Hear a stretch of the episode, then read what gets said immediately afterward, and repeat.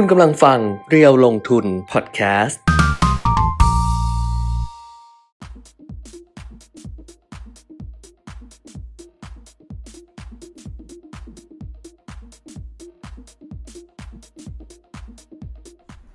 วัสดีครับนะครับ กลับมาพบกับอัปเดตเทรนด์ลงทุนกับเพจเพจเรียวลงทุนนะครับ เดี๋ยวขออนุญาตเปิดเสียงไว้ตั้งแต่เมื่อไหร่ไม่รู้เดี๋ยวนะฮะ ปิดเสียงด้วยเสียงตัวเองมาออกทางโทรศัพท์นะครับ ก็วันนี้โชว์เดี่ยวเลยนะครับ ผมปิยมิตรยอดเมืองนะมาเจอกับคนที่ติดตามกันต่อเนื่อง เช่นเคยก็ทักเข้ามาได้นะครับ คนใหม่ ๆ ที่เพิ่งเข้ามาาดูก็สามารถทักทายเข้ามาได้เช่นเดียวกันนะครับ เพราะว่าเข้าใจว่า Facebook น่าจะมีการเตือนอะสำหรับคนที่ ติดตาม หรือกดไลค์กดติดตามเพจเร็วลงทุนไว้นะแต่ว่าบางคนก็อาจจะมีเวลาเข้ามาดู บางคนอาจจะไม่มีเวลาเข้ามาดูแล้วแต่นะครับ บางคนก็อาจจะดูย้อนหลังบ้าง วันนี้วันอังคารที่ 9 พฤศจิกายน 2564 ก็มีหลายเรื่องนะครับที่จะคุยให้ฟังจะเล่าให้ฟังนะครับ เป็นเรื่องทั้งภาพใหญ่ภาพย่อยนะ เดี๋ยวไปดูสำรวจตลาดนิดนึงก่อนวันนี้ก็ยังเป็นไซด์เวย์นะฮะเปิดตลาดมาก็ยังยังยังเคลื่อนไหวอยู่ในช่วงแคบๆสำหรับตลาดหุ้นนะต่ำสุดติดลบ 1 สูงสุดบวก2นะครับขึ้นลงเนี่ยแค่ไม่ถึง 4 จุดนะครับ1,624 กับ 1,628สำหรับดัชนีราคาหุ้นตลาดหลักทรัพย์ ส่วนดัชนีเซ็ต50 นี่เคลื่อนไหวอยู่ที่ ในช่วง 977 ถึง 981 จุดนะครับ ก็เป็นช่วงแคบๆ เช่นเดียวกันนะอะนี่ก็เป็นอ่าเดี๋ยวเราค่อยไปดูรายละเอียดกันอีกทีนะครับสำหรับข้อมูลที่เตรียมจะมาคุยให้ฟังกันก็จะมีเรื่องทั้งของเกี่ยวกับตลาดหุ้นด้วยนะ แล้วก็อ่าเรื่องของดัช ไอ้หุ้นที่จะเข้าไปสู่การคำนวณดัชนีเซ็ต50เซ็ตร้อยอะไรพวกนี้ด้วยนะครับ เพราะว่าก็จะมีการปรับกันทุกครึ่งปีนะและเวลามีการปรับกันแต่ละรอบ เวลาเอาหุ้นตัวไหนเข้าตัวไหนออกเนี่ยก็จะมักจะมีผลนะต่อราคาหุ้นนั้นๆด้วยนะครับ รอบนี้สำหรับเซ็ต50เซ็ตร้อยเนี่ยก็จะประกาศที่จะใช้สำหรับปี 2565 ครึ่งปีแรกของปีหน้าเนี่ยประมาณกลางเดือนธันวาคม แต่ตอนนี้สำนักวิเคราะห์วิจัยต่างๆ หลายแห่งได้เริ่มที่จะทำบทวิเคราะห์ออกมาแล้วนะเพราะเขาก็ต้องคาดการณ์ล่วงหน้า ว่าหุ้นตัวไหนจะเข้าตัวไหนจะออกอันนี้เดี๋ยวค่อยมาคุยกันอีกทีหนึงนะครับอะนี่ก็เป็นหลักๆนะครับ มาดูเรื่องของโควิดกันก่อนดีกว่านะครับ เพราะว่าตัวเลขในประเทศไทยของเราก็ยังถือว่า ดูดีนะยังดูดีต่อเนื่องนะครับเอาวันนี้มีหุ้นใหม่ด้วยนะ วันนี้มีหุ้นใหม่ด้วยชื่อย่อ PIN นะปิ่นทองปิ่นทองนะครับทำพวกเขาเขาเป็นคล้ายๆ logistic park อะไรพวกเนี้ยนะครับนนี้เดี๋ยวมาดูราคากันอีกทีหนึ่งนะครับดูโควิดก่อนโควิดของโลกเนี่ยผู้ติดเชื้อสะสม 251 ล้าน 30,000 กว่าคนนะก็ทะลุ 251 ล้านมาแล้วนะก่อนหน้านี้ 250อ่ามากว่าแล้วก็เพิ่งเพิ่งขึ้น 251 ล้านนะครับวันนี้ โดยมีผู้เสียชีวิตสะสมใน5ล้าน71,000 กว่าคนนะครับสำหรับประเทศที่ยังค่อนข้างน่าเป็นห่วงอยู่ แต่ว่าสหรัฐอเมริกาเนี่ยถึงแม้ว่าจะมีผู้ติดเชื้อรายวันสูงที่สุดในโลกอยู่นะครับ คือ 50,000 คนต่อวันนะแต่ว่าเขาก็เริ่มเปิดชายแดนเปิดประเทศแล้วนะสหรัฐอเมริกาในแง่ของการให้เดินทางทางบกเข้ามาได้นะครับไม่ว่าจะเป็นาทางตอนเหนือก็คือติดกับแคนาดา หรือตอนใต้ติดกับเม็กซิโกนี่ก็เริ่มเปิดให้มีการเดินทางไปมาหาสู่กันได้แล้ว แล้วก็มีมีผ่อนคลายค่อนข้างจะมากขึ้นนะครับ ส่วนผู้เสียชีวิตของสหรัฐอเมริกาต่อวันนี้ก็ออยู่ที่ 400 กว่าคนนะ452 คนของเมื่อวานนี้นะครับสะสมไปแล้วเนี่ย 7 76,000 กว่าคนนะก็เป็นตัวเลขที่สูงที่สุดในโลกแหละนะครับสำหรับผู้เสียชีวิตสะสมนะครับมีโทรเข้ามาอีกแล้ว เวลาเวลาทำไลฟ์ชอบมีโทรเข้ามานะขออนุญาตนะไม่รับนะครับวางกดวางสายไปก่อนนะ เอาไว้โทรในช่วงที่ไม่ค่อยยุ่งดีกว่านะครับอะก็ตัวเลขสะสมของสหรัฐเนี่ยเสียชีวิตมากที่สุดในโลกนะ776,000 กว่าคนลองลงมาเป็นบราซิล 6,900 กว่าคนนะครับ แล้วก็อินเดีย 460,000 กว่าคนนะครับ นี่ก็เป็นที่ที่เสียชีวิตเยอะๆนะสูงๆเลย เกิน 400,000 คนก็จะมีอยู่ 3 ประเทศนี้นะครับ ส่วนผู้ติดเชื้อ สะสมเนี่ยสหรัฐอเมริกาก็สูงที่สุดในในโลกแหละนะ47 ล้าน4แสนกว่าคน อินเดีย 34 ล้าน3แสนกว่าคน แล้วก็บราซิล 21 ล้าน8แสนกว่าคน ก็เป็น 3 ประเทศที่มีผู้ติดเชื้อสูงที่สุดในโลกนะแล้วก็เกิน 20 ล้านคนที่ติดเชื้อนะครับ กลับมาดูที่ประเทศไทยเราดีกว่านะ เพราะว่า ตัวเลขของบ้านเราเนี่ยถือว่าดีขึ้นในแง่ของผู้ติดเชื้อนะครับ เพราะว่าเมื่อวานเนี่ยตัวเลขยังอยู่ที่ 7,592 รายนะแต่ว่าวันนี้ตัวเลขที่เข้ามาเนี่ยเหลือ 6,904 รายนะครับ ก็ถือว่าอยู่อยู่ในระดับที่ต่ำกว่า 7,000 คนนะโดยที่เดี๋ยวผม ฝากนิดหนึ่งเอาเอาฝากโทรศัพท์ไปรับสายด้วย โทรมาไม่ยอมหยุดเลยนะ มีอยู่สายหนึ่งนะครับอะก็ผู้ที่ติดเชื้อ 6,904 นะครับ แต่ว่าเสียชีวิตเนี่ยเมื่อวาน 39 นะครับ เพิ่มขึ้นมาเป็น 61 รายนะครับ จาก 39 เพิ่มขึ้นเป็น 61 ราย แต่ก็ยังถือว่าไม่ไม่ได้สูงมากจนน่ากลัวนะ ก็ กลับไปเท่าๆกับช่วงก่อนหน้านี้นะครับ อันนี้คืออในประเทศไทยของเรานะครับ ส่วนรายจังหวัดเนี่ยสิจังหวัดแรกที่มีผู้ติดเชื้อสูงสุดนะครับกรุงเทพมหานครอันดับ 1 829 รายนะครับ สงขลา 493 ปัตตานี 380 เชียงใหม่ 374 นะครับ สะแก้ว นครศรีธรรมราช นครราชสีมา นราธิวาส ขอนแก่น แล้วก็สมุทรปราการนะครับ เป็น 10 จังหวัดที่มีผู้ติดเชื้อโควิด สูงสุดของของอเราประจำวันนี้นะตัวเลขที่เข้ามาของวันนี้ แต่ว่าก็เป็นตัวเลขที่เก็บมาจากเมื่อวานแหละนะครับก็ภาคใต้ยังมีสงขลาปัตตานีนครศรีธรรมราช แล้วก็นราธิวาสนะครับ อีสานมีนครราชสีมากับขอนแก่นนะครับที่ยังสูงอยู่ก็ยังต้องดูแลตัวเองกันต่อไปนะเดี๋ยวนี้เวลาเข้าไปในลิฟต์สำนักงานหรือลิฟต์ในที่ต่างๆเนี่ยเขาก็จะเริ่มมีการประชาสัมพันธ์ในในเรื่องของการอยู่ร่วมกับโควิดอย่างไรนะครับเว้นระยะห่างอย่างไร 1-2 เมตร ไม่ว่าจะอยู่ในบ้านของตัวเอง หรืออยู่ในร้านอาหารหรืออยู่ในสถานที่สาธารณะอะไรก็ตาม นะครับคือ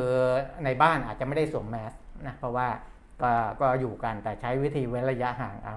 ถ้าอยู่ภายนอกก็ทั้งสวมแมสด้วย แล้วก็เว้นระยะห่างด้วยนะครับ ก็จะป้องกันได้ แล้วก็ตอนนี้ฉีดวัคซีนกันไปเนี่ยผมว่าที่ฉีด 2 เข็มกันแล้วนี่ในกรุงเทพมหานครนี่โอ้ไปเยอะแล้วนะ 90 กว่าเปอร์เซ็นต์ละนะครับก็ก็อันนั้นก็ช่วยได้อีกส่วนหนึ่งนะครับอะจบในเรื่องของโควิดประมาณนี้นะครับ ยังไม่ได้มีสัญญาณอะไรที่น่าเป็นห่วงเพิ่มมากขึ้นนะมาดูในเรื่องของข้อมูลการเงินการลงทุนกันดีกว่านะครับ คุณคุณนาวุฒิบอกขอไม่อยู่กับโควิดได้ไหมครับ เราไม่อยู่กับเขาแต่เขาไม่ไปจากเราอะนะเออแต่โควิดไม่ไปจากเราเราก็ต้องอยู่กับโควิดให้ได้นะครับ มันก็ต้องอปรับตัวกันไปอ้าวไปดูตลาดหุ้นกันก่อนละกันนะครับ ดัชนีอุตสาหกรรมดาวโจนส์นะบวกมาอีก 104.27 จุด มาอยู่ที่ 36,432.22 แล้วนะ เพิ่มขึ้นไปอีก 0.3%โดยประมาณนะครับเอสแอนด์พี500 ก็บวกมานิดหน่อย 0.09% NASDAQ บวกนิดหน่อย 0.07%อะไรพวกนี้นะครับ แต่ก็ถือว่าบวกเพราะว่าในฝั่งของสหรัฐอเมริกาเขาก็มี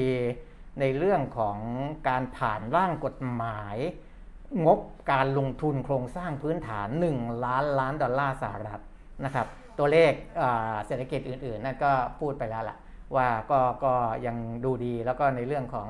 สัญญาณเรื่อง QE ก็ก็เป็นไปตามที่คาดนะเรื่องดอกเบี้ยก็ยังไม่มีการส่งสัญญาณว่าจะขึ้นเร็วกว่าที่คาดนะครับเพราะฉะนั้นมันก็จะมีประเด็นถ้าถ้าเกิดมีประเด็นเสริมอะไรอื่นๆเข้ามาก็ มีผลที่จะทำให้ดัชนีอุตสาหกรรมดาวโจนส์เขาปรับตัวเพิ่มขึ้นไปได้นะครับ ก็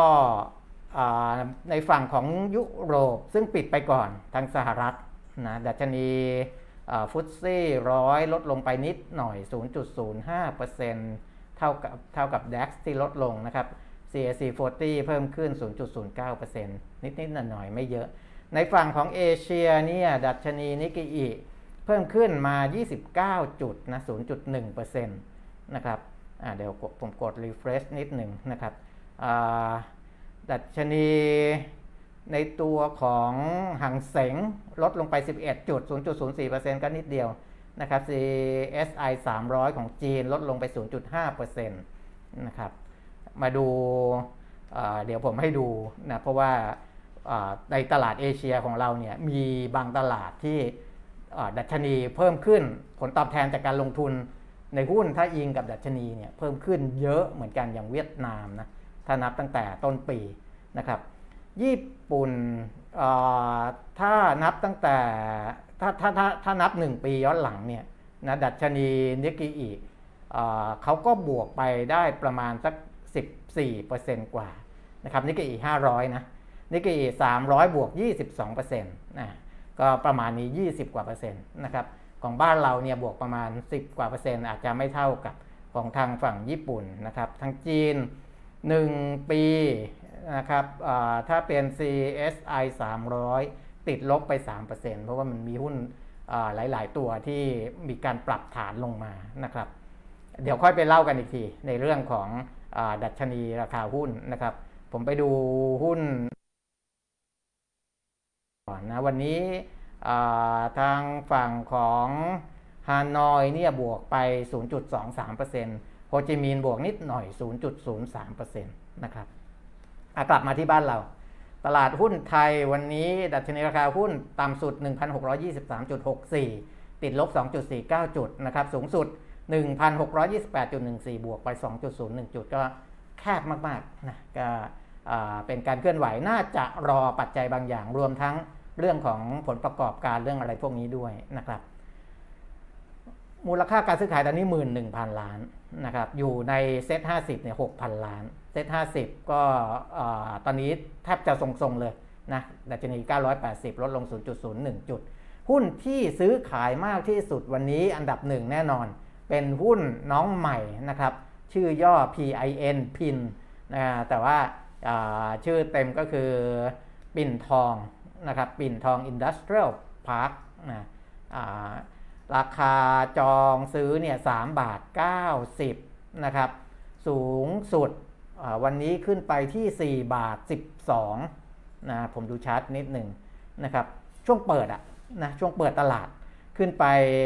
อตอนเปิดเนี่ยเปิด 4 บาทนะครับจาก 3 บาท 90นะ3บาท 90 แล้ว ก็ราคาจอง3บาท90 เปิดตลาด 4 บาท พอเปิดตลาด 4 บาทปุ๊บมีไล่ขึ้นไปในช่วงต้นเลย ไล่ขึ้นไปถึง 4 บาท 12 สตางค์พอถึง 4 บาท 12 สตางค์ปุ๊บนี่แรงขายกันนำเลย ตุ้มตุ้มตุ้มตุ้มตุ้มตุ้มตุ้มตุ้มลงมาเลยนะครับไหลลงมาต่ำสุดเนี่ยมีติดลบนะครับต่ำสุดมีติดลบก็คือ 3 บาท 80นะ ก็คือต่ำกว่าราคาจองซื้อด้วยช่วงหนึ่งนะครับ ก่อนที่จะไล่กลับขึ้นมานะไล่กลับขึ้นมาอีกรอบหนึ่ง อันนี้ก็เป็นการเคลื่อนไหวของหุ้นน้องใหม่ ปิ่นทองนะครับ ชื่อย่อ PIN นะปิ่นอาจจะเรียกว่าปิ่นก็ได้นะเรียกแบบไทยๆปิ่นเนี่ยนะครับโอ้ก็ราคาดูถ้าเทียบกับหุ้น IPO ตัวอื่นที่เข้ามาตลาดก่อนหน้านี้เนี่ยตัวนี้จะ perform ไม่ค่อยดีนะจะจะ รู้สึกจะเคลื่อนไหวไม่ค่อยดีเท่าไหร่นัก เพราะว่ามีบทวิเคราะห์ออกมาเหมือนกันว่าผลการดำเนินงานถ้าเอางวดปัจจุบันที่กำลังจะประกาศออกมาเนี่ยอาจจะไม่ค่อยดีเท่าไหร่นะครับ จะไปดีอีกทีหนึ่งเนี่ยปีหน้า เพราะว่าเริ่มเปิดประเทศเปิดเศรษฐกิจอะไรต่างๆนะครับ เพราะฉะนั้นอ่าไอ้ข้อมูลสนับสนุนอาจจะอาจจะไม่ได้แข็งแรงมากนักสำหรับหุ้นน้องใหม่ตัวนี้นะครับ อ้าวลำดับถัดมาที่อยู่ในหุ้นซื้อขายมาก 10 อันดับ ก็จะมี K-Bank ราคาลดลงไป 1 บาท หรือว่า 0.67%นะครับ AOT ลดลงไป 1 บาท 25 สตางค์นะครับอ่า1.8%กันกูลราคาลดลง 6 สตางค์1%กว่าเหมือนกัน CPO ลดลง 75 สตางค์1%กว่านะครับ บ้านปูราคาบวกกลับมาได้ 3%กว่านะครับ40 สตางค์ เดลต้าราคาลดลงไป 2 บาทนะ0.5%แล้วก็ Advance บวกมา 2 บาทอ่า STGT บวกมา 2 บาท STA บวกมาบาท 50 สตางค์นะครับนี่ก็เป็นหุ้นใน 10 อันดับแรกที่ซื้อขายมากมีทั้งบวกทั้งลบนะหุ้นอ่าไอ้ที่ลบเนี่ยก็จะมีอย่างอย่าง KBank AOT กันกุล CPO Delta นะครับนี่ปรับตัวลดลง ส่วนบ้านปู Advance STGT แล้วก็ STA ปรับตัวเพิ่มขึ้น โดยเฉพาะ STGT และ STA นะครับซึ่งก็อยู่ในเครือกันนะราคาปรับตัวเพิ่มขึ้นค่อนข้างแรงเลยนะครับ STGT นี่บวกไป 7%กว่าเลยนะฮะ ในขณะที่ STA บวกไป 5%กว่านะครับ อันนี้คือตลาดหุ้นบ้านเรานะครับ ส่วนออัตราแลกเปลี่ยน เงินบาทต่อดอลลาร์สหรัฐนะครับดูนิดหนึ่งนะสำหรับค่าเงินวันก่อนก็ค่าเงินบาทของเราแข็งขึ้นมาโอ้พอสมควรเลยนะนี่วันนี้ล่าสุดเนี่ย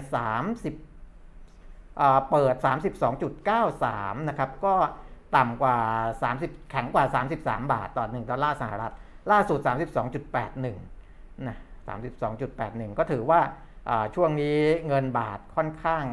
แข็งกลับมาออย่างมีในในยะสำคัญเลยนะครับ อาจจะ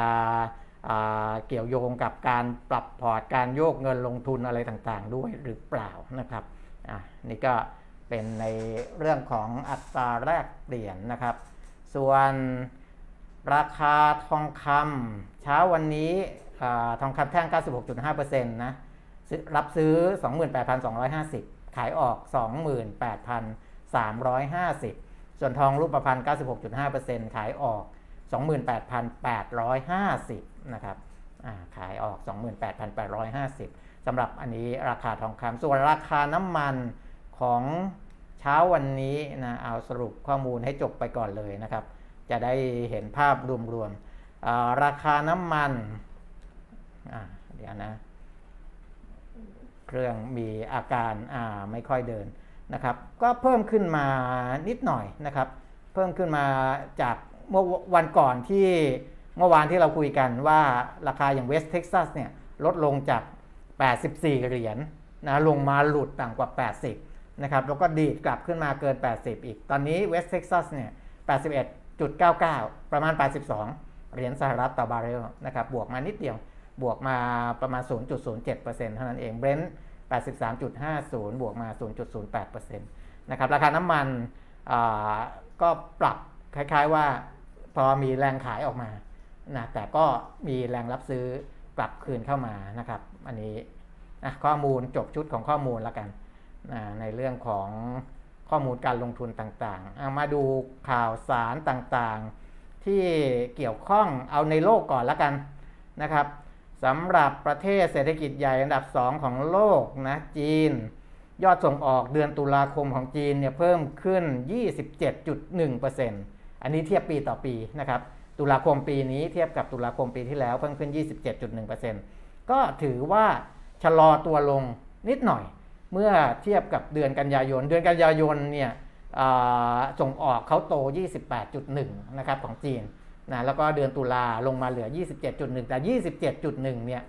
ยังสูงกว่าที่นักวิเคราะห์คาดการไว้ เพราะนักวิเคราะห์คาดว่าตุลาคมเนี่ยส่งออกจีนจะโตแค่ 24.5%แค่นั้นเองนะครับ เพราะฉะนั้นก็ถือว่าเป็นสัญญาณที่ยังดีอยู่ของจีนนะมาที่เศรษฐกิจใหญ่อันดับ 3 ของโลก ญี่ปุ่นนะครับ ญี่ปุ่นเนี่ยรายงานของคณะกรรมการ BOJ นะที่เป็นความเห็นของ คณะกรรมการธนาคารกลางของญี่ปุ่นเนี่ยในการประชุมประจำเดือนตุลาคม อันนี้ค่อนข้างจะระบุชัดเจนเลยนะว่าญี่ปุ่นจะยังไม่เข้มงวดนโยบายการเงินนะครับเพราะว่าเขาบอกว่ายังมีความจำเป็นในการคงนโยบายการเงินแบบผ่อนคลายพิเศษนะไม่ใช่ผ่อนคลายธรรมดานะครับผ่อนคลายพิเศษอยู่เนื่องจากเงินเฟอ้อปรับขึ้นเพียงเล็กน้อยเท่านั้นนะครับแล้วก็การเติบโตของค่าจ้างยังคงอ่อนแอ นะก็เพราะฉะนั้นเนี่ยคือเงินเฟ้อเนี่ยมันไม่ได้ปรับเพิ่มขึ้นมาก เพราะว่ายังมีความที่ไม่สะดวกหรือหรือไม่ราบรื่นนะในเรื่องของการอุปทานในเรื่องของต้นทุนสินค้าอะไรต่างๆเนี่ยนะครับมันมันก็คือมันมี 2 ด้าน บางส่วนมันไปทำให้ราคาค่าระวางเรือราคาค่าขนส่งนู่นนี้นั่นอาจจะขึ้นไปได้บ้างนะครับ แต่ว่าอีกอีกทางหนึ่งเนี่ยตัวสินค้ามันก็ไม่ไม่สามารถที่จะส่งต่อส่งผ่านไปได้นะครับมันก็ยังยังมีปัญหาอยู่นะอาจจะมีกระตุ้นในเรื่องของเงินเฟอ้อบ้าง แต่ก็ยังคิดว่าเป็นระยะชั่วคราวนะไม่ใช่ระยะยาวเท่านั้นนะครับถึงแม้ว่านะทางธนาคารกลางญี่ปุ่นเขาบอกนะแม้ว่าธนาคารกลางในหลาย ๆ ประเทศจะพิจารณาปรับขึ้นอัตราดอกเบี้ย หรือ ยกเลิกมาตรการกระตุ้นเศรษฐกิจแล้วก็ตามนะครับ แต่ของญี่ปุ่นเนี่ยยังคงใช้นโยบายการเงินแบบผ่อนคลายต่อไปนะครับ อันนี้ก็เป็นในฝั่งของญี่ปุ่น ซึ่งเป็นเศรษฐกิจใหญ่อันดับ 3 ของโลกนะครับ จริงๆก็ยังมีในทางด้านของอประเทศอะไรละอังกฤษอะไรอย่างเงี้ยนะครับ ก็มีมี ข่าวสารออกมาเหมือนกันว่า ผู้ว่าการธนาคารกลางอังกฤษสหราชอาณาจักรเนี่ยเศรษฐกิจใหญ่อันดับ 5 ของโลกนะครับ ก็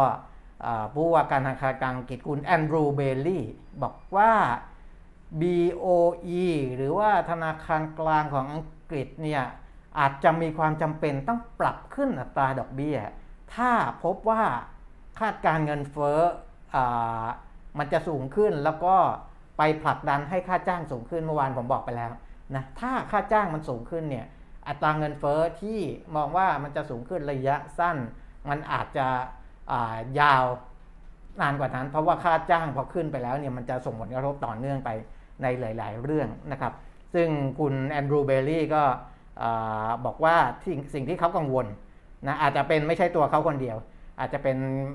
พูด แต่แทนคณะกรรมการของธนาคารกลางอังกฤษด้วยนะครับว่าสิ่งที่กังวลก็คือเมื่ออัตราเงินเฟ้อพุ่งขึ้นไป แล้วก็เราจำเป็นที่จะต้องควบคุมเงินเฟ้อไม่ให้สูงมากจนส่งผลกระทบต่อเศรษฐกิจเนี่ย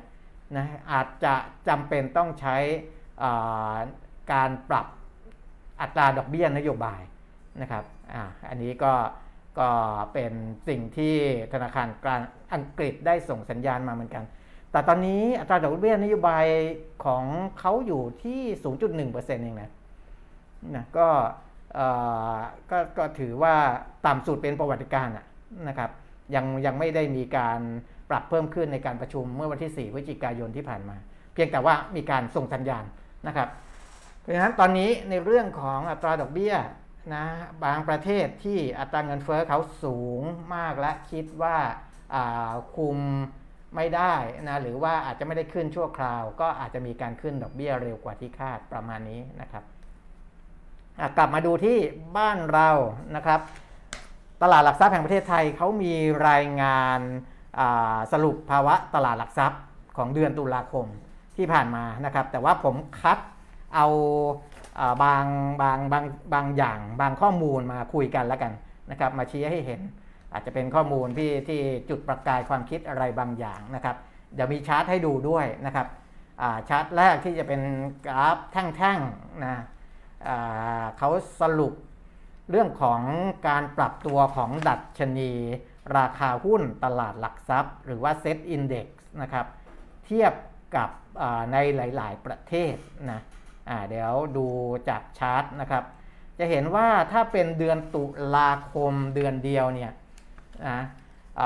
ดัชนีราคาหุ้นของบ้านเราในเซ็ตอินเด็กเพิ่มขึ้น 1.1%นะครับ 1.1%เมื่อเทียบกับสิ้นเดือนก่อนหน้านั้นนะก็คือเทียบเดือนต่อเดือนอถ้า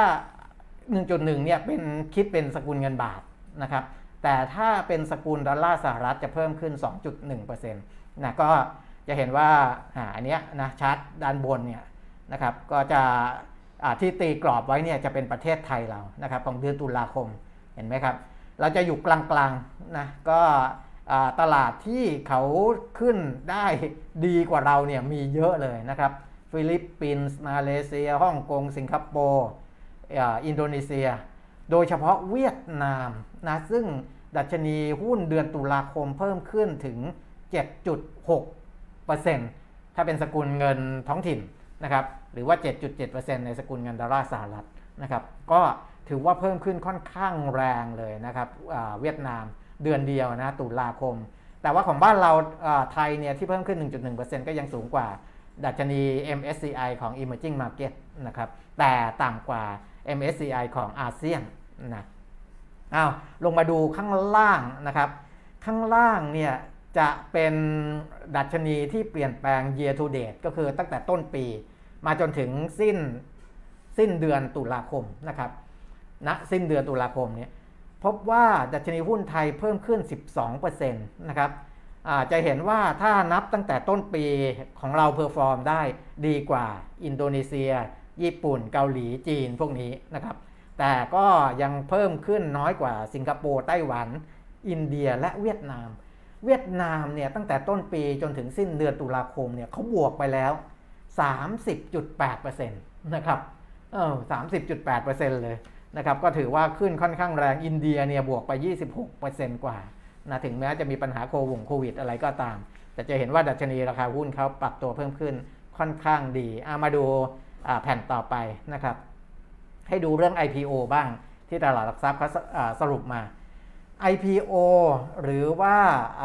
การนำบริษัทเข้ามาจดทะเบียนซื้อขายในตลาดหลักทรัพย์ใหม่ในตลาดหลักทรัพย์เนี่ยเป็นเป็นครั้งแรกเนี่ยนะครับ ประเทศไทยเราเป็นอันดับหนึ่งเลยนะ เมื่อเทียบกับประเทศในอาเซียนใหญ่ ๆ อย่างฟิลิปปินส์ อินโดนีเซีย มาเลเซีย สิงคโปร์ เวียดนามนะครับ ปรากฏว่าของบ้านเราเนี่ยมูลค่าการเสนอขายหุ้นในตลาดแรกหรือว่า IPO เนี่ยถ้าเป็นช่วง 10 เดือนนะจนถึงณสิ้นตุลาคม 2564 มีมูลค่า 3,463 ล้านบาทนะครับ ถือว่าสูงที่สุดเลยนะ รองลงมาเป็นฟิลิปปินส์นะครับ 2,239 ล้านบาทออินโดนีเซีย 2,153 ล้านบาท มาเลเซีย 477 ล้าน สิงคโปร์ 248 ล้าน เวียดนามเนี่ยไม่มีหุ้นเข้าใหม่นะเออไม่ไม่ค่อยมีหุ้นเข้าใหม่นะครับ เพราะนั้นมูลค่าเขาอาจจะน้อยก็ยังคงซื้อขายหุ้นที่จดทะเบียนอยู่เดิมๆนะครับ ถ้าดูไซส์เนี่ยหรือว่าขนาดของอธุรกิจที่เข้ามาจดทะเบียนในตลาดหุ้นนะครับถ้าใหญ่ที่สุดเนี่ยจะเป็นของอินโดนีเซียนะครับบูการาปักเนี่ยนะครับ ก็เข้ามามูลค่าตอนขายเนี่ยคิดเป็นเหรียญดอลลาร์สหรัฐนะจะได้เทียบกันได้ ของเขาเนี่ยพันห้าร้อยสิบสองล้านเหรียญนนะครับแต่ OR ก็ใหญ่เหมือนกันนะครับเป็นอันดับ 2 ของอขนาดที่เข้ามาจดทะเบียนเมื่อเทียบกับในในอาเซียนด้วยกันเนี่ยนะครับ OR เนี่ยพันสี่ยี่สิบเจ็ดล้านเหรียญนนะครับอะอันนี้ก็ ให้เห็นเปรียบเทียบกันนะครับว่าบ้านเรานี่ในแง่ของอบริษัทจดทะเบียนนี่เราเรียกว่าในฝั่งของ supply นะถ้าในฝั่งนักลงทุนที่เข้ามาซื้อขายนี่เราเรียกว่าในฝั่งของ demand นะครับคือตอนนี้มันก็ต้องสร้างทั้ง2ด้าน สร้างทั้ง demand สร้างทั้ง supply นะเพราะว่ามีพอมีบริษัทเข้ามาจดทะเบียน ถ้าเป็นบริษัทใหญ่ ๆ มากขึ้น มันก็จะดึงดูดนักลงทุนขนาดใหญ่เข้ามาดึงดูดนักลงทุนต่างชาติเข้ามาได้มากขึ้นนะครับ เราเองก็มีสินค้าให้เลือกซื้อมากขึ้นนะมีหุ้นให้เลือกซื้อมากขึ้นนะครับ ดูอีกชาร์ตหนึ่งนะครับ อันนี้ทางตลาดหลักทรัพย์เขา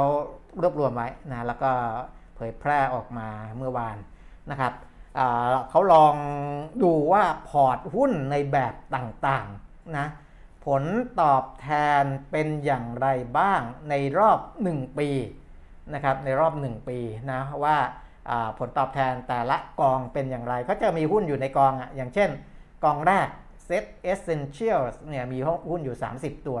นะครับผมก็ไม่ได้ไม่ได้ไปเจาะลึกอะไรในนี้มากนะครับใคร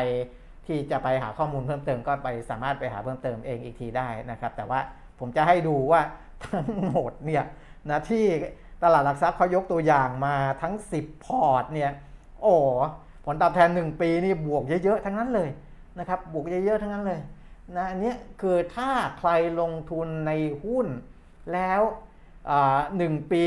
ในรอบ1ปีแล้วมีผลตอบแทนติดลบหรืออรู้สึกแย่เนี่ยอันนี้ต้องทบทวนตัวเองแล้ว เพราะว่าพอร์ต SET Essential บวกไป 25%เห็นไหมฮะมันก็จะมีหุ้นตัวอย่าง BCH i c h i t a n t r u อะไรพวกนี้นะครับแต่ก็จะมีหุ้นอื่นๆอีก 30 ตัวในนี้ Set Low Volatility บวกไป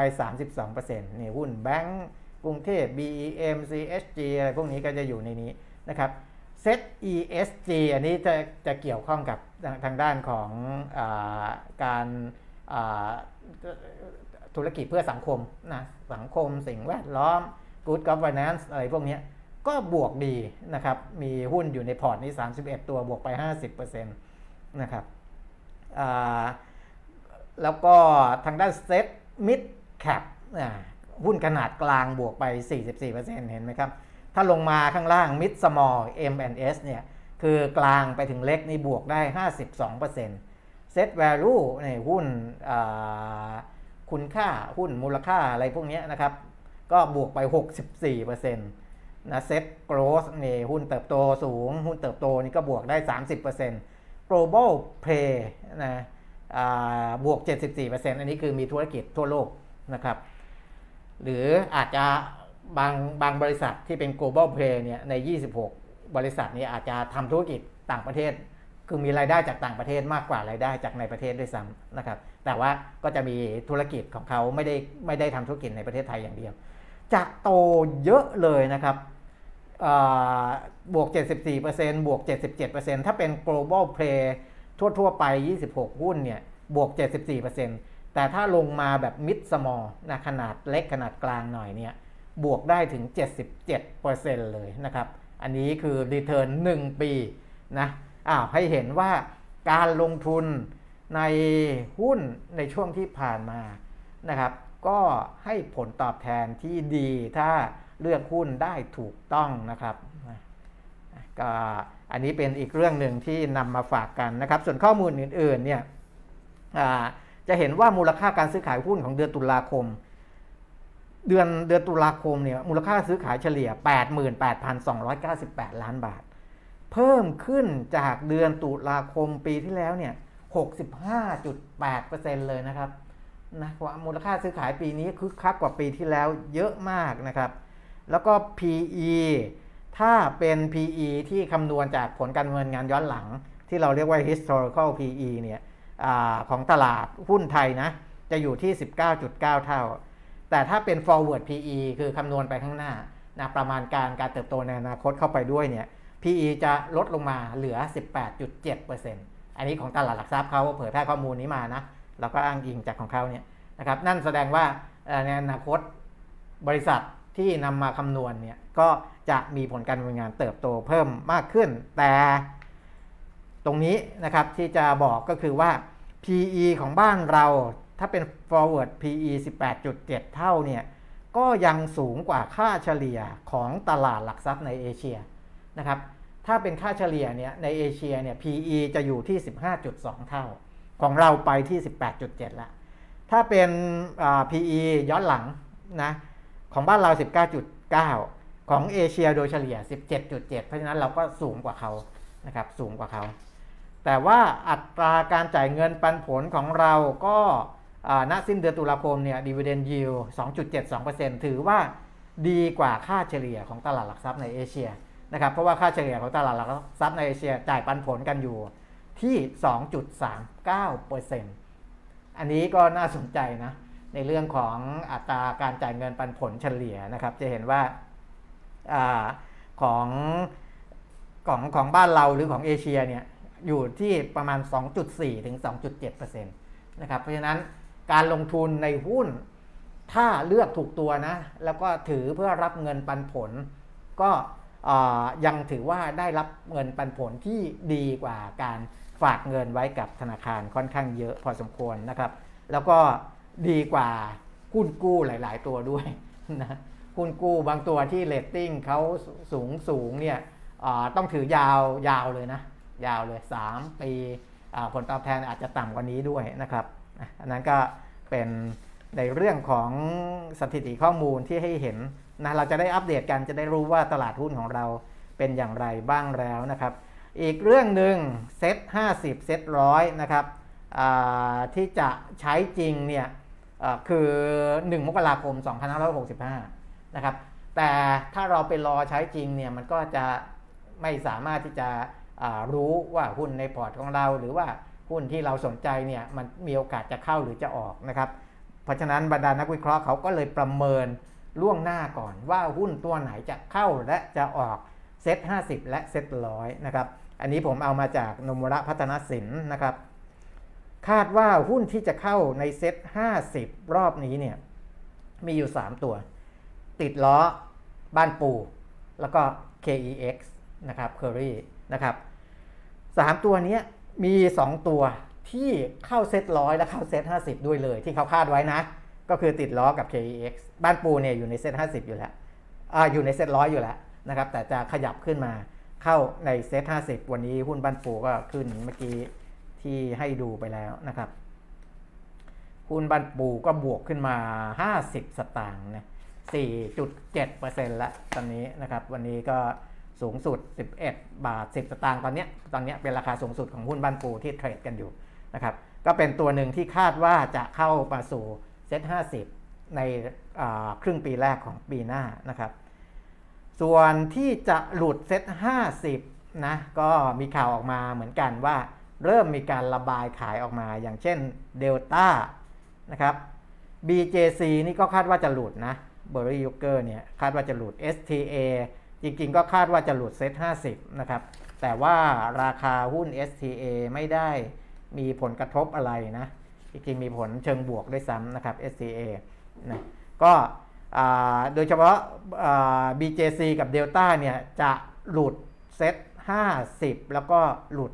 เซ็ตร้อยด้วยเลยนะครับ อันนี้เป็นการคาดการณ์นะก็นำไปใช้ประกอบการพิจารณา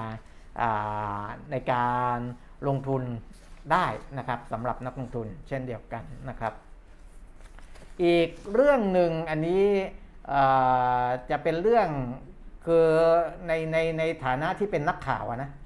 ในฐานะที่เป็นนักข่าวพอเห็นข่าวอะไรบางอย่างแล้วมันก็อดที่จะหยิบยกมาคุยไม่ได้นะอย่างเช่นข่าวที่สำนักข่าวอิสราเขารายงาน ถึงการมีคำพิพากษานะครับบุคคลคนหนึ่ง แต่บุคคลคนนี้เป็น CEO ของบริษัทที่จดทะเบียนในตลาดหลักทรัพย์นะมันเป็นคดีค้างเก่า แต่ว่าศาลดีกาแผนกคดีอาญาของผู้ดำรงตำแหน่งทางการเมืองเนี่ยเพิ่งมีคำพิพากษาออกมาเมื่อวันที่ 26 ตุลาคม 64 นี้เองนะครับเออก็เลยทางสำนักข่าวอิสราเขาก็เลยนำมาเผยแพร่นะครับ เพราะว่ามันมันมันมันก็อาจจะไม่มีสื่ออื่นเอาข่าวนี้ไปเล่นเท่าไหร่นะครับ แต่ที่ผมหยิบมาพูด เพราะว่าคนที่ถูกพิพากษาเนี่ยแล้วก็มีความผิดด้วยนะ แล้วก็รับสารภาพด้วย ยังคงเป็น CEO ของบริษัทจดทะเบียนในตลาดหลักทรัพย์ก็เลยไม่แน่ใจว่า จะส่งผลอะไรหรือเปล่านะครับ เพราะว่ายังไม่มีความเคลื่อนไหวใด ๆ จากบริษัทนี้นะจากบริษัทนี้นะครับ ผู้ถูกกล่าวหาก็คือคุณจิรายุทธรุ่งสีทองนะซึ่งอตอนที่เขาถูกกล่าวหาเนี่ยก่อนหน้านั้นเขาเป็นเขาเข้าไปดำรงตำแหน่งที่ปรึกษารัฐมนตรีช่วยว่าการกระทรวงคมนาคมนะครับ และตำแหน่งเนี้ย ต้องยื่นบัญชีแสดงรายการทรัพย์สินและหนี้สินด้วยนะครับ ปรากฏว่าคุณจิรายุทธ์เนี่ยไม่แสดงที่มาแห่งทรัพย์สิน หรือหนี้สินในการลงทุนหุ้นสามัญในบริษัท 2 รายการนะครับมูลค่ารวม 40ล้าน9 9 9 8 0 0 บาทนะครับแต่ว่ามีบริษัทหนึ่งนะครับลงทุนถึง 40 ล้านบาท ชื่อว่าบริษัท Lam Water Solution จำกัดนะครับบริษัท Lam Water Solution จำกัดนะอันนี้ก็แต่มี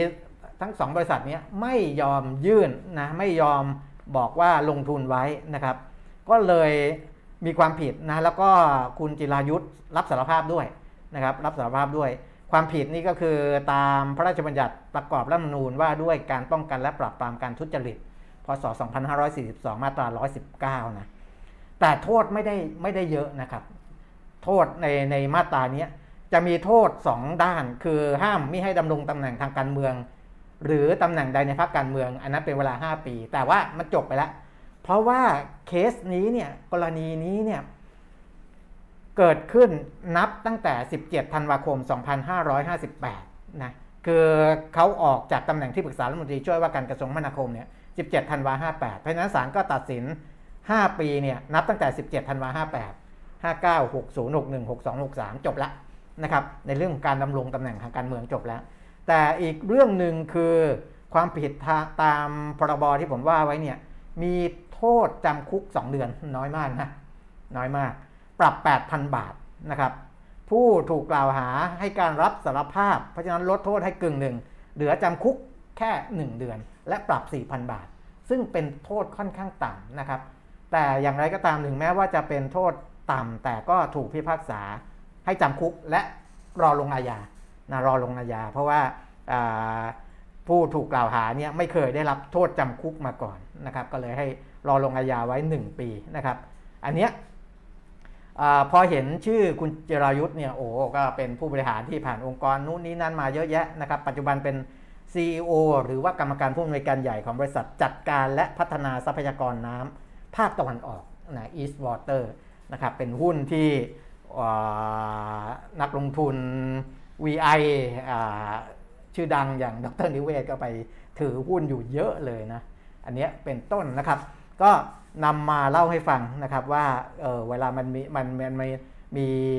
คำตัดสินที่เกี่ยวข้องกับผู้บริหารของบริษัทในตลาดหลักทรัพย์เนี่ยไม่แน่ใจนะว่าตลาดหลักทรัพย์เขาจะต้องสอบถาม ไหมว่าเออมันจะมีผลต่อตำแหน่งของของผู้บริหารในบริษัทหรือเปล่านะครับ เพราะว่าอาจจะทำให้เกิดข้อสงสัยได้นะว่าเอบริษัทที่ไม่รายงานการถือหุ้น 40 ล้านบาทเนี่ยก็ชื่อ Lam Water Solution มันมีคำว่า water นะ มีคำว่า water เหมือนกัน แล้วก็บริษัทที่คุณจิรายุทธ์เป็น CEO ก็ water เหมือนกันนะ East Water บริษัทจัดการและพัฒนานะทรัพยากรน้ำภาคตะวันออก นะครับอสองบริษัทนี้มีความเกี่ยวข้องอะไรกันหรือไม่อย่างไรนะครับออันนี้ก็เป็นเรื่องหนึ่งถือว่าเอาข่าวมาฝากกันแล้วกันนะครับ เอาข่าวมาฝากกัน เพราะว่าคงจะถ้าไม่ผมไม่ได้เป็นนักข่าวอาจจะไม่ได้สนใจเรื่องนี้นะครับ แต่ว่าพอเป็นนักข่าวก็อาจจะมีข้อมูลเบื้องลึกเบื้องหลังนิดหน่อย แต่ไม่สามารถนำมาเล่าให้ฟังได้นะเล่าได้เฉพาะเบื้องหน้านะครับเบื้องหน้า ที่ที่เป็นการพิพากษาออกมานะครับ แล้วก็ข้อมูลที่ปรากฏอยู่ในตลาดหลักทรัพย์นะครับ ส่วนเบื้องลึกเบื้องหลังอื่นๆ ก็คุณก็ไปเชื่อมโยงกันเอาเองละกันนะครับอะอันนี้ก็เป็นอีกหนึ่งเรื่องนะครับ มีอะไรอีกนะสำหรับข่าวสารวันนี้นี่ เอาในแง่ของราคาน้ำมันนิดหนึ่งแล้วกันนะพอดีมีข่าวเข้ามาว่าประธานที่ปรึกษาศูนย์พยากรเศรษฐกิจ และธุรกิจของมหาวิทยาลัยการค้าไทยนะดรธนวัฒน์พลวิชัยเนี่ยมองเรื่องของอเรื่องของเศรษฐกิจเรื่องของราคาน้ำมันนะว่าจะเพิ่มขึ้นไปอยู่ในขาขึ้นแบบยาวเลยนะครับ ยาวเลย นะก็อาจจะไม่ได้ลดลงมาได้ง่าย ๆนะครับ นี่ก็เป็นอีกเรื่องหนึ่งในเรื่องของราคาน้ำมัน แต่ว่าอย่างที่บอกนะครับว่ามีประเทศใหญ่ ๆ ที่เขาต้องพึ่งพาพลังงาน พึ่งพาน้ำมันเนี่ยเขาก็ไม่อยากเห็นราคาน้ำมันมันปรับเพิ่มขึ้นไปสูงกว่านี้ เยอะแยะมากมายนะครับก็มีแรงกดดันกันอยู่ ผมว่าก็ยังยังมีทั้งฝั่งที่คิดว่าอยากจะ เอนจอยกับราคาน้ำมันที่สูง ก็คือประเทศผู้ผลิตน้ำมัน กับประเทศผู้ใช้น้ำมันที่เขาก็ไม่อยากให้มันสูงมากนะครับถ้าเขามีน้ำมันสำรอง มีวิธีการอื่นที่จะสามารถหาน้ำมันมาใช้ได้เอง เพิ่มเติมเขาก็จะใช้มันก็จะมีการถ่วงตรงนั้นนะมีการถ่วงถ่วงกันได้บ้างแหละ แต่จะถ่วงได้มากน้อยแค่ไหน อันนั้นแล้วแต่นะครับ เพราะว่าราคาน้ำมันนี้มันเป็น commodity ซึ่งถ้าคาดเดาในระยะอย่างเงี้ยอาจจะคาดเดาได้ยาก แต่มันก็มีเซอร์ไพรส์เกิดขึ้นได้ตลอดเวลาเหมือนกันนะครับอันนั้นก็เป็นเรื่องของตลาดน้ำมันนะครับ เรื่องอื่นๆเนี่ยผมว่าก็ไม่ไม่ไม่ได้มีอะไรที่ตื่นเต้นมากมายนะสำหรับวันนี้นะครับ แล้วก็ตลาดหุ้นเราเองก็ตอนนี้ก็รอข่าวทั้งเชิงบวกเชิงลบ ซึ่งเชิงบวกเนี่ยเดี๋ยวต้องรอดูว่าถ้าหากว่าเปิดประเทศแล้ว จำนวนผู้ติดเชื้อและผู้เสียชีวิตจากโควิด -19 ไม่ได้เพิ่มขึ้นอย่างมีนัยสำคัญนะครับมันจะส่งผลดีในช่วงเทศกาลปลายปลายปีนะอันนั้นน่าจะเป็นผลดีเพิ่มเติมเข้ามาในในส่วนของตลาดทุนได้ด้วยนะครับอะประมาณนี้แล้วกันนะวันนี้จัดคนเดียวก็ใช้เวลาไปเต็มที่ 50 นาทีนะครับ แล้วก็พรุ่งนี้กลับมาพบกันอีกครั้งหนึ่งนะครับ พรุ่งนี้คุณแก้มก็จะกลับมาร่วมนั่งกับผมตรงนี้ด้วยตามปกตินะครับ วันนี้ลาไปก่อนครับ สวัสดีครับ